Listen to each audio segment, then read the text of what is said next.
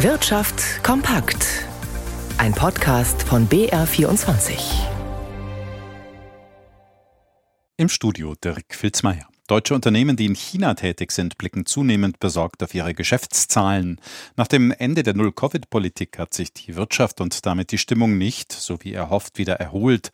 Entsprechende Ergebnisse hat auch eine Umfrage der Deutschen Handelskammer in China ergeben.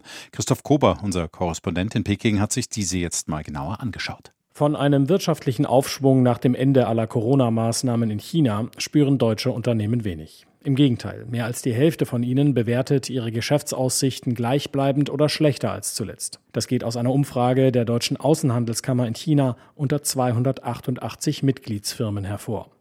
Fast ein Drittel der Unternehmen erwartet außerdem, dass ihre Gewinne in diesem Jahr signifikant zurückgehen werden. Das ist deutlich mehr als bei der letzten Befragung im Herbst. Die Hauptgründe? Bei den Firmen wachsen die Zweifel am chinesischen Markt, anhaltende geopolitische Spannungen sowie Chinas Streben nach wirtschaftlicher Unabhängigkeit. Fast zwei Drittel der deutschen Unternehmen fordern, dass sich Peking mehr anstrengen soll, um das Vertrauen der Verbraucher in die Wirtschaft zu stärken. Die kommunistische Staats- und Parteiführung hatte im Dezember schlagartig die strengen Corona-Maßnahmen fallen gelassen. Deren Teil waren über zwei Jahre geschlossene Grenzen, wochenlange Lockdowns, verriegelte Fabriken und Probleme in internationalen Lieferketten. Seit dem Ende dieser Null-Covid-Politik bemüht sich Peking, die Konjunktur im Land wieder in Schwung zu bringen. Nach offiziellen Angaben hat das chinesische Bruttoinlandsprodukt im ersten Quartal 4,5 Prozent zugelegt. Allerdings scheinen vor allem Sektoren zu wachsen, in denen deutsche Unternehmen wenig vertreten sind, wie etwa der Dienstleistungsbereich. Veranstalter von Pauschalreisen mussten sich auch während der Corona-Pandemie an die geltenden Verbraucherschutzregeln halten. Das besagt ein neues Urteil des Europäischen Gerichtshofes. Nationale Regelungen, wonach bei einer Annullierung einer Reise nicht alle bisherigen Zahlungen erstattet werden mussten, verstoßen gegen EU-Recht und sind auch durch höhere Gewalt nicht gerechtfertigt, heißt es. Konkret ging es um Fälle in Frankreich und der Slowakei, bei denen Reiseveranstalter zuerst Gutscheine für abgesagte Reisen ausgaben oder Verbraucherersatzreisen akzeptieren mussten. Der EuGH betonte aber, die Verbraucherrichtlinien sehen ausdrücklich eine Erstattung, also eine Zitat Rückzahlung in Geld vor. In vielen Branchen fehlen mittlerweile Fachkräfte. Das liegt unter anderem daran, dass in etlichen Berufen gar nicht mehr genügend Nachwuchs ausgebildet wird.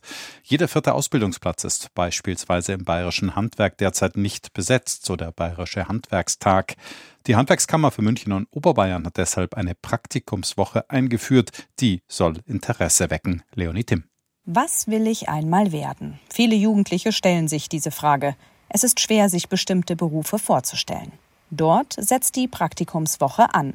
An fünf Tagen können junge Menschen in fünf verschiedene Betriebe gehen und dort die Arbeit kennenlernen. Zusammen mit dem Handwerk sind auch die Bayerische Industrie- und Handelskammer München und die Stadt München dabei, erklärt Alexander Tauscher von der Handwerkskammer. Der Hintergrund ist, dass Betriebspraktika ja ein sehr wichtiger Schritt auf dem Weg zum passenden Ausbildungsberuf sind. Damit wollen wir jungen Menschen ab 15 Jahren helfen, ins Berufsleben reinzuschnuppern und sich eine Lehrstelle zu sichern. Noch können sich Unternehmen aus Industrie, Handel und Handwerk aus der Region München anmelden, wenn sie sich beteiligen wollen. Start des Projekts ist am 3. Juli und es dauert bis 11. September. Schülerinnen und Schüler können sich über eine Plattform für Betriebe bewerben, die sie interessieren. Vom Unterricht werden sie für diese Woche freigestellt. Das Projekt gibt es auch in anderen bayerischen Regionen. In der Region München findet es zum zweiten Mal statt. Deutschland kann dank grünem Licht aus Brüssel 31 Halbleiterprojekte mit öffentlichen Geldern fördern, wie das Bundeswirtschaftsministerium jetzt mitgeteilt hat. Jan Plater im BR24 Börsenstudio. Was bedeutet das denn genau? Es geht da um Projekte in elf Bundesländern. Firmen sollen mit insgesamt rund vier Milliarden Euro gefördert werden, wovon 70 Prozent durch den Bund und 30 Prozent durch die Länder bereitgestellt werden. Die EU will ja die Schlüsselbranche ausbauen und so den großen, großen Abstand zu den USA sowie Asien verringern. Die Aktien des Münchner Chipherstellers Infineon aus dem DAX, die notieren mit einem kleinen Plus, wie auch der DAX. Der DAX, der steht bei 15.000 981 Punkten.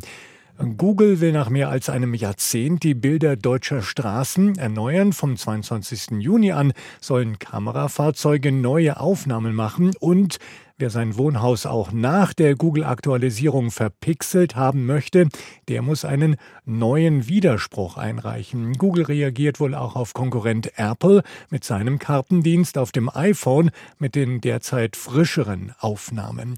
Der Dow Jones verzeichnet kleine Gewinne, der Euro notiert bei einem Dollar 0,773.